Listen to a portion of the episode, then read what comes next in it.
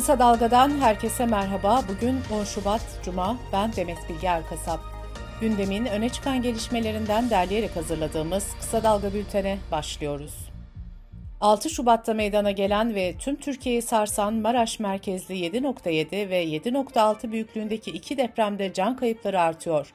Bültenimiz yayına hazırlandığı sırada can kaybı 16 bini, yaralı sayısı ise 64 bini geçmişti. Depremin yoğun olarak yıktığı yerlerde arama kurtarma çalışmaları dün devam ederken depremden 80 saat sonra bile enkazdan yaşlılar, gençler, bebekler kurtarıldı. Hatay'dan izlenimlerini ve halkla yaptığı konuşmaları aktaran Kısa Dalga muhabiri Esra Tokat, profesyonel ekiplerin kente iki gün sonra vardığını söyledi. Vatandaşlar ilk iki gün enkazdaki yakınlarını kendi imkanlarıyla çıkarmak zorunda kaldı. Birçok kişinin de enkaz altında yardım beklerken yaşamını yitirdiği aktarıldı. İspanyol kurtarma ekibi Twitter hesabından yaptığı paylaşımda halkın depremde gösterdiği dayanışmayı unutmayın asıl kahramanlar onlar sözleriyle ifade etti. Afet ve Acil Durum Yönetimi Başkanlığı Kilis ve Urfa'da yürütülen arama kurtarma çalışmalarının tamamlandığını, oradaki ekiplerin diğer illere sevk edildiğini duyurdu. Cumhurbaşkanı Yardımcısı Fuat Oktay toplam 113.318 personel ve gönüllünün afet alanında olduğunu söyledi. Oktay, girmediğimiz il ve ilçe kalmamıştır, kardan dolayı ulaşılamayan bölgelere helikopterle ulaşılmıştır dedi. Fuat Oktay deprem bölgesinden 27.722 vatandaşın da tahliye edildiği bilgisini aktardı. Adalet Bakanı Bekir Bozdağ ise depremde yıkılan binaları yapanlarla ilgili tahkikat başlatıldığını belirtti. Bozdağ şu ifadeleri kullandı. İhmali, kusuru olanlar ve deprem sonrası ortaya çıkan yıkımlar nedeniyle sorumlu olanların tespit edilmesi ve yargı önünde hesap vermesi sağlanacaktır. Hazine ve Maliye Bakanlığı depremden etkilenen 10 kentteki memur, sözleşmeli personel ve kamu işçisinin Şubat ayı maaşlarının erken ödenmesi için genelge yayınladı. Bakanlığın çalışmasında erken maaş ödeme kararı tüm Türkiye için genişletildi. CHP lideri Kemal Kılıçdaroğlu ise sosyal medya hesabı üzerinden yaptığı çağrıda deprem bölgesinde çalışan ya da bölgede görevlendirilen kamu personeline iki maaş ikramiye yatırılmasını istedi.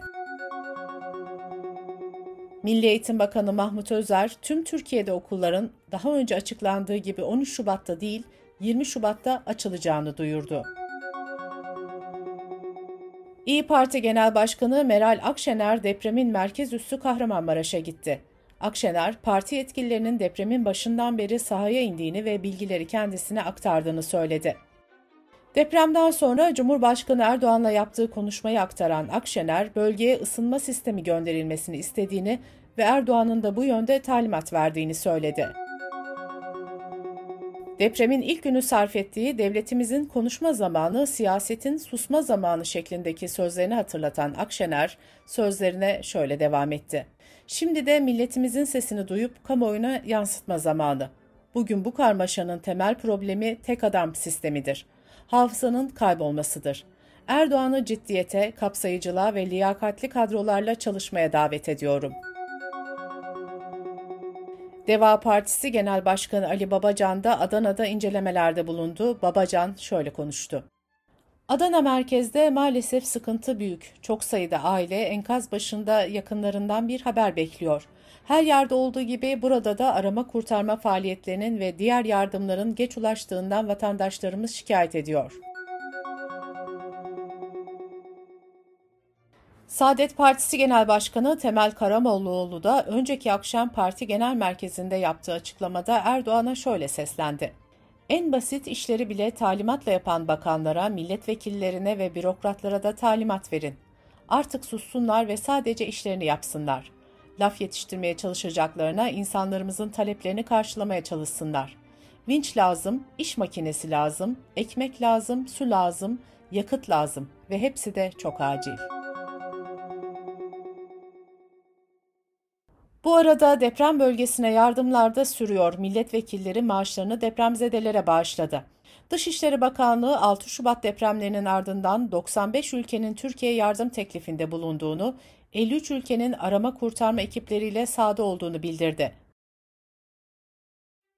Sahadaki yabancı personel sayısının 6153 olduğu ve 2449 personelinde geleceği kaydedildi. Türk Hava Yolları ise deprem bölgesinden kurtarılan evcil hayvanların kolay tahliyesi için uçağa binmek isteyen depremzedelerden aşı karnesi isteme zorunluluğunu kaldırdı. Depremin etkilediği 10 kent için 3 aylığına ilan edilen OHAL kararı Türkiye Büyük Millet Meclisi'nde kabul edildi. CHP ve İyi Parti sürenin bir aya indirilmesi şartıyla destek verebileceklerini açıklamıştı. HDP ise OHAL uygulamasını süre şartı olmaksızın reddetti. Cumhurbaşkanı Recep Tayyip Erdoğan, karar mecliste kabul edilmeden önce OHAL konusunda şu yorumu yaptı. OHAL ne getirecek? Bu süreci istismar edenlere, fitne gruplarına, yolsuzluk yapanlara, tefecilere, yağmalamalara karşı müdahale etme imkanı devlete verilmiş olacak. O halin dayanağı resmi gazetede ise deprem felaketi olarak açıklanmıştı. Twitter'da önceki gün yapılan bant daraltmanın ardından Türk yetkililerle Twitter arasında görüşme yapılmıştı. Cumhurbaşkanlığı İletişim Başkanı Fahrettin Altun, önümüzdeki gün ve haftalarda Twitter'la daha yakın bir işbirliği içinde çalışmayı umuyoruz dedi. Türkiye Gazeteciler Cemiyeti ise deprem bölgesindeki gazetecilerin haber yapmasının engellenmesi üzerine bir açıklama yaptı. Cemiyetin açıklamasında şöyle denildi. Bu karanlık tabloda iktidara ve tüm siyasetçilere bir kez daha çağrı yapıyoruz. Gazetecileri engellemeyin, tehdit etmeyin, hedef göstermeyin, gerçeği karartmayın, iletişimi engellemekten de vazgeçin. Bu arada Emniyet Genel Müdürlüğü sosyal medya platformlarında depreme ilişkin paylaşımları nedeniyle 274 hesap yöneticisinin tespit edildiğini ve gözaltına alınan 31 kişiden 9'unun tutuklandığını duyurdu. Maraş merkezli depremlerin ardından uzmanların açıklamaları ve uyarıları da devam ediyor. Bilim Akademisi üyesi yer bilimci Profesör Doktor Naci Görür, Türkiye'de en fazla deprem üreten iki fay olduğunu belirterek şu açıklamaları yaptı. Biri Kuzey Anadolu fayı, diğeri Doğu Anadolu fayı. Her iki fay enerjisinin büyük bir kısmını boşalttı. Bu demektir ki önümüzdeki birkaç yüz sene içinde en azından bu iki fay kuşağı boyunca Türkiye'de çok büyük bir deprem olmayacak. Ancak bizim yine de endişe ettiğimiz yerler Bingöl ve Karlova arasında. İstanbul'da da durum hiç iyi değil. Nasıl 3 gün önce Maraş'tan endişe ediyoruz diye yazdıysam aynı şekilde İstanbul'dan da endişe ediyorum.